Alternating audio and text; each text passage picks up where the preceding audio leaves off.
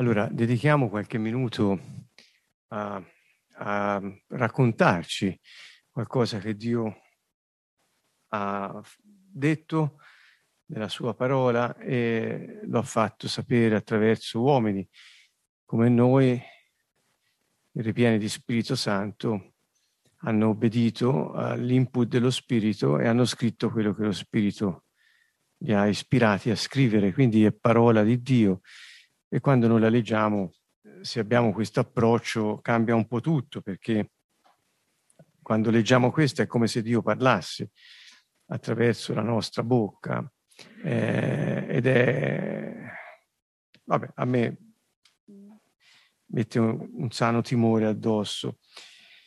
Uno dei passi preferiti dell'intera Bibbia per me è mh, capitolo 2 della lettera ai Filippesi e ve ne voglio parlare per chi ha seguito la scuola sul Regno dei Cieli venerdì eh, scorso abbiamo introdotto un argomento molto importante, troverete poi a suo tempo le registrazioni, cioè qual è l'attitudine che è richiesta al popolo di Dio nei confronti di Dio e della vita. E abbiamo a lungo analizzato questo attraverso passi eh, dei paralleli profetici contenuti nel Vecchio Testamento e poi eh, con riscontri nel Nuovo. Quindi l'attitudine che Dio ci chiede di avere nei confronti di Dio e della vita. Okay? Quindi abbiamo queste due direzioni, che poi dire Dio e la vita vuol dire nei confronti di Dio in base a quello che ci dice di fare, dove ci dice di andare, e mm, ci guida e la vita quello che ci presenta eh, mentre la percorriamo insieme a Dio. Ecco, questo è quello che abbiamo già detto. Ora, nella lettera ai Filippesi, in questo capitolo 2 invece, si parla dell'attitudine che Dio ci chiede di avere gli uni con gli altri, quindi su un piano orizzontale. E mh, mm, prima di lasciarci per la pausa estiva mi sembrava bello ehm, chiudere il cerchio, insomma, anche con questo, eh, no, con questo asse orizzontale, non solo quello verticale che abbiamo già visto. E allora non so chi lo può prendere, Filippesi 2 da 5 a 11 è un, è un inno, si è chiamato l'inno dei Filippesi o ai Filippesi, ma eh, in realtà eh, sono sei versi che Paolo scrive eh, che sono un riassunto eh, di quello che Gesù ha fatto. Voi ricordate che Gesù disse imparate da me che sono mite e umile di cuore. Ecco, quindi l'atteggiamento, quando Paolo scrive ai Filippesi, l'atteggiamento e l'attitudine che lui chiede um, a, a, a questi cristiani, credenti di Filippi, è proprio quello eh, fondato sull'umiltà e sulla mitezza. A leggere questo passo non sembra proprio così all'inizio, ma ora cercherò di spiegarvelo bene in un, in un minuto. Quindi mitezza, umiltà e mitezza sono le due chiavi per eh, poter eh, vivere insieme la vita che Dio ci ha dato.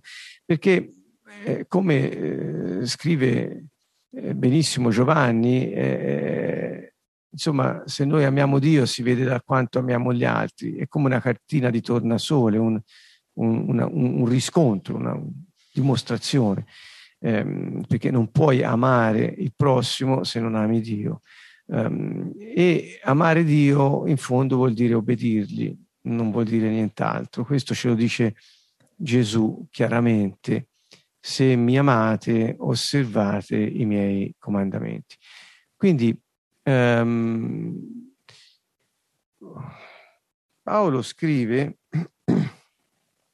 e eh, già al verso 3, anzi al verso 2, comincia un po' da prima, dice eh, abbiate un medesimo pensare, cioè un medesimo modo di eh, eh pensare. Qui si fa riferimento alla mentalità, con cui si approccia la vita, abbiate un medesimo modo di pensare e l'approccio agli altri nelle relazioni, un medesimo amore, cioè medesimo vuol dire siate, eh, siate d'accordo sulla mentalità eh, su come pensare e eh, sul tipo di amore che possiamo scambiarci.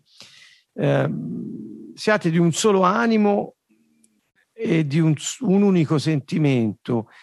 Eh, forse la traduzione è un po' libera qui, però Paolo sta dicendo quello che scrive Luca nel libro degli Atti, cioè abbiate un'anima sola, un cuore solo, una sola mente, cioè pensate tutti nello stesso modo, ehm, il vostro cuore sia ripieno degli stessi sentimenti gli uni verso gli altri, sembra un po' ehm, come dire il contrario di quello che è l'inno di questi tempi eh, del mondo. L'inno del mondo è ognuno pensi come gli pare e eh, ognuno ha ragione di eh, potersi esprimere diversamente dagli altri, gli altri lo devono rispettare e anzi a scapito della loro opinione. Quindi è un combattersi nel nome della tolleranza, è qualcosa di veramente strano.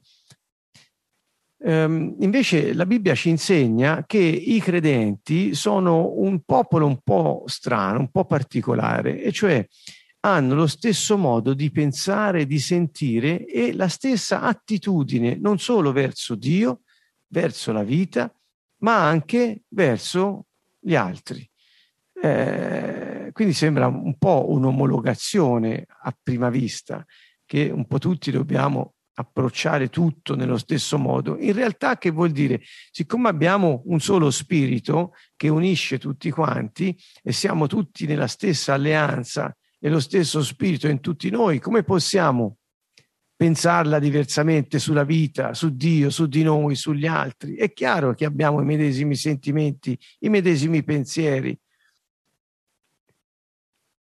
Primo di tutti, questo concetto dell'amore, eh, che eh, oggi è abusato ed è utilizzato eh, in tanti modi qui Paolo riassume cosa vuol dire l'amore e che l'amore si esprime soltanto nell'umiltà e nella mitezza.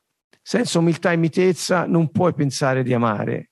Puoi avere delle emozioni, dei sentimenti per qualcuno, puoi eh, avere la tua opinione, ma non, non è l'amore. Eh, quindi ecco, stiamo entrando in una dimensione un po' particolare. Quindi eh, il Signore chiede alla sua comunità sulla terra, eh, vi ricordo si parla di un regno, eh, e quindi chiede che i suoi cittadini, che sono anche suoi figli, abbiano tutti lo stesso modo di approcciare la vita e le relazioni, quindi gli uni verso gli altri abbiano gli stessi sentimenti, lo stesso modo di pensare. Um, poi dice al verso 3, non fate nulla per spirito di parte o per vanagloria, ma ciascuno con umiltà stimi gli altri superiori a, superiori a se stesso. Quindi intanto una linea guida è questa, non esaltarsi sopra gli altri, perché questo porta vanagloria e rivalità, contesa, gelosie, invidie, sono opere della carne. Noi dipendiamo dallo Spirito Santo. Per cui per fare questo la chiave qual è? l'umiltà.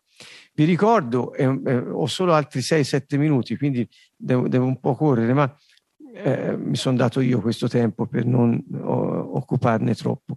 Eh, eh, ma la chiave per amare, la chiave per essere uniti in un solo spirito è l'umiltà e la mitezza, non ce n'è un'altra.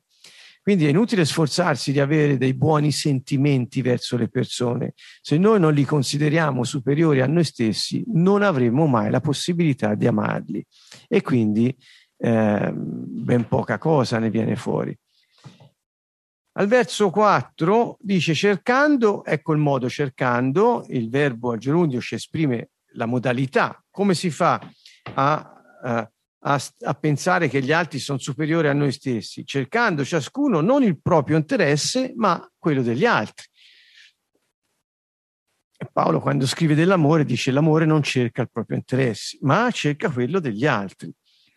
L'interesse degli altri, e lo dico in questi tempi odierni, ehm, è molto poco di moda cercare gli interessi degli altri con, con l'amore, è molto di moda cercare gli interessi degli altri con compiacenza, il che è totalmente diverso, perché se io cerco l'interesse di un altro dandogli quello che vuole, è perché in qualche modo voglio accontentarlo, ingraziarmelo oppure sentirmi in qualche modo superiore a lui perché l'ho accontentato e avrà di che dirmi grazie. Quindi eh, l'amore non vuol dire dare agli altri quello che vogliono. L'amore vuol dire non cercare il proprio interesse, ma l'interesse degli altri. E l'interesse degli altri non è sempre quello che loro pensano sia il loro interesse. Faccio un esempio. Pensiamo che l'interesse degli scribi e dei farisei al tempo di Gesù era prendere quelle risciacquate di capo da Gesù stesso quando si trattava del sabato o di, o di, altre tradizioni che lui spaccava eh, con le sue parole? Non di certo, non di certo. Il loro interesse era un altro. Ma Gesù non gli ha dato quello che volevano, la gloria, l'onore, l'attenzione, l'esaltazione, l'incenso. Gesù gli ha detto la verità. Ecco che dunque l'amore senza la verità è qualcosa che finisce nella compiacenza e questo ci rende schiavi di noi stessi e del nostro egoismo e della nostra superbia. Dunque, continua, abbiate, qui trovate scritto, abbiate in voi lo stesso sentimento che è stato anche in Cristo Gesù, questo modo un po' strano di parlare. Io mi sono portato una Bibbia ovviamente eh, in inglese perché, eh, ahimè, sono questa è scritta da un, un caro ebreo messianico, eh, Stern, che è ehm, anzi, molto anziano, equilibrato, e lui dice, eh, fate sì, fate sì che la vostra attitudine degli uni verso gli altri, sentite quanto è diverso, che la vostra attitudine reciproca sia governata dal vostro essere in unione con il Messia Yeshua, Gesù. Un po' diverso, no? Invece abbiate lo stesso sentimento che era in Gesù Cristo. Cioè, qui parla di attitudine, non di sentimento. Eh, fondamentalmente si può anche assimilare se il sentimento è inteso, secondo la parola greca, con il ragionamento, il modo, la mentalità di approcciare la relazione. Quale attitudine aveva Gesù, il Messia? Se noi vogliamo essere in sintonia con lo Spirito Santo e amarci così come Gesù ci ha comandato, e non fare niente per rivalità, ma cercare l'umiltà e l'interesse degli altri nella verità, non per quello che il loro egoismo vuole, dobbiamo avere la stessa attitudine che aveva Gesù. Qual era l'attitudine di Gesù? Si può riassumere in due parole, umiltà e mitezza. Sebbene, traducono meglio in questa versione, sebbene avesse la forma di Dio, e qui alcuni dicono invece sebbene fosse uguale a Dio, è la stessa cosa sostanzialmente, quindi sebbene fosse Dio, questo è il concetto, sebbene fosse Dio, non considerò la sua uguaglianza con Dio, cioè l'essere Dio, qualcosa da possedere a tutti i costi. Altri traducono qualcosa a cui aggrapparsi a tutti i costi. Mi spiego, perché se lui si fosse aggrappato a tutti i costi al fatto io sono Dio, come posso io farmi uomo, diventare uomo, prendere forma umana, morire per gli uomini? Mai l'avrebbe potuto fare se non avesse rinunciato alla sua prerogativa divina e si fosse fatto uomo, pur rimanendo Dio, ma vero uomo. Quindi, qual era l'attitudine di Gesù? Quello che lui aveva del figlio di Dio, quello che lui aveva di più prezioso, cioè la sua stessa identità, la sua stessa persona, la sua stessa sostanza, meglio detto, la, è Dio, lui non si aggrappò a questo fatto come qualcosa da sbandierare e da dire non mi abbasserò a fare quello che mi viene chiesto, ma dice al contrario, vuotò se stesso, di che cosa? Di questa prerogativa che aveva di essere Dio, quindi di potersi considerare superiore agli altri. Certamente che lo poteva fare, ma rinunciò a questo perché potesse prendere la forma di uno schiavo, divenendo simile agli esseri umani. Ecco l'umiltà. L'umiltà in cosa consiste? Nel rinunciare alle nostre prerogative che potremmo far valere per cercare il nostro interesse, ma rinunciarvi per poter fare l'interesse di coloro per i quali lo faccio. Qual è il motore, la motivazione? L'amore. E qual è il modo? L'umiltà. Ascoltiamo questa parola. Se non ci umiliamo, e quindi che vuol dire umiliarsi? Considerarsi eh, zerbini, e, e, farsi calpestare. No, umiliarsi vuol dire per amore rinunciare alle nostre prerogative pur legittime al fine di cercare l'interesse di coloro per cui mi umilio. Nel regno dei cieli si sale scendendo. Questo è l'insegnamento che dà Paolo nella lettera ai Filippesi. E allora dice, e quando apparve come essere umano, lui umiliò se stesso ancora di più, divenendo obbediente per, fi, fino alla morte. Quindi l'obbedienza è una mitezza, perché lui avrebbe potuto saltare la morte, prendere la scorciatoia al padrone della vita, ma non l'ha fatto. Quindi è stato mite, umile, ha rinunciato alla sua prerogativa e mite, ha rinunciato al suo potere per cercare l'interesse mio e vostro, di tutti gli esseri umani. La morte, perfino su un patibolo, è tradotto meglio come un criminale. Pertanto Dio, per questo motivo, perché è stato umile e mite per amore, rinunciando a, alla sua prerogativa più alta e diventando obbediente fino al massimo grado, pertanto Dio lo ha innalzato quindi lui si è umiliato e Dio l'ha esaltato. Gesù disse molte volte, chi si umilia sarà esaltato, chi si esalta sarà umiliato. E lui ha dato l'esempio. Cari amici, non c'è altro modo per poter amare gli altri che umiliare, la, umiliarci, e cioè abbassare le nostre prerogative per poter cercare l'interesse degli altri.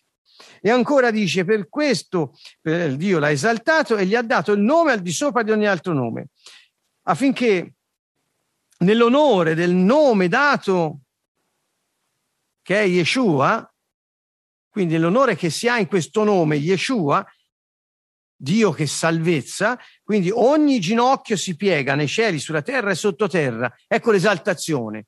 Dopo l'umiliazione, l'esaltazione. Dopo la croce, la gloria. Cosa c'è di mezzo? La rinuncia alle prerogative per amore e l'obbedienza fino alla morte, senza tenere in conto il nostro interesse.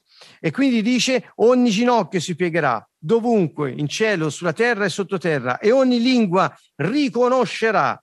Sentite bene, la traduzione migliore è questa, riconoscerà che Yeshua, il Messia, è Adonai, noi abbiamo che Gesù Cristo è il Signore, ma la, le parole che sarebbero state usate è che Yeshua, il Messia, è Adonai, Yahweh, è Adonai, il Signore, il padrone, Dio. Quindi qual è l'esaltazione massima? È che avendo lasciato la prerogativa di essere Dio e quindi di non abbassarsi alla forma di uomo, dopo averlo fatto viene esaltato e tutti diranno è Dio allora potranno dirlo. È la stessa cosa e dice a gloria di Dio il Padre. Perché? Perché quando gli uomini riconoscono che Yeshua, il Messia, è Dio, il Signore, il padrone di tutto ciò che è creato, questo è a gloria di Dio il Padre. Come a gloria al Padre quando gli uomini riconoscono che Yeshua è Dio e che quindi ha votato se stesso di quella prerogativa per venire con l'amore a salvare tutti coloro che erano nel pericolo della morte. Questa è il, il, la traccia dell'attitudine che Dio ci chiede di avere gli uni verso gli altri. E quindi io penso che possiamo concludere e, um, e lasciarci questo pensiero. L'attitudine verso la vita, verso Dio l'abbiamo già visto, l'attitudine reciproca verso gli altri non è altro che l'amore. E il mezzo e la via è l'umiltà e la mitezza, perché al tempo opportuno Dio ti esalterà, cioè ti innalzerà, e cioè per dare gloria a Lui, tutti riconosceranno che in noi Yeshua, il Signore, Dio, ha manifestato la sua stessa vita. Quindi possiamo concludere, anzi ho concluso, e mi manca solo da dire questo. Un consiglio. Quando preghiamo, e lo do a me stesso, non preghiamo mai, Signore, fammi essere umile. Perché l'umiltà è una cosa che si sceglie soltanto noi. Non la può fare Dio al posto nostro. Possiamo chiedergli sapienza e tutti gli altri, sue, gli altri sue gli altri suoi doni che lo Spirito Santo ci dà. Ma non possiamo dirgli fallo al posto mio. Non può fare lui al posto nostro, perché non sarebbe Dio, perché non ci amerebbe. E allora possiamo chiedergli la sapienza, il timore di Dio, possiamo chiedergli tutte le altre cose, ma dobbiamo scegliere noi, anzi possiamo scegliere noi di essere umili e miti. L'umiltà rinuncia alle mie prerogative, pur lecite, e la mitezza rinuncio alla mia potenza e aspetto i tempi di Dio. Va bene.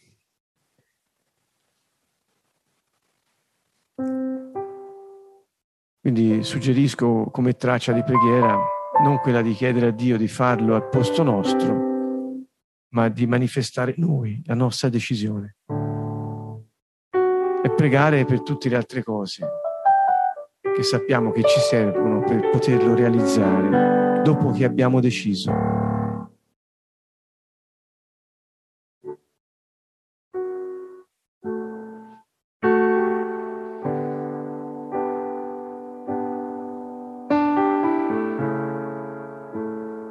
Yeshua, il Messia, è Adonai.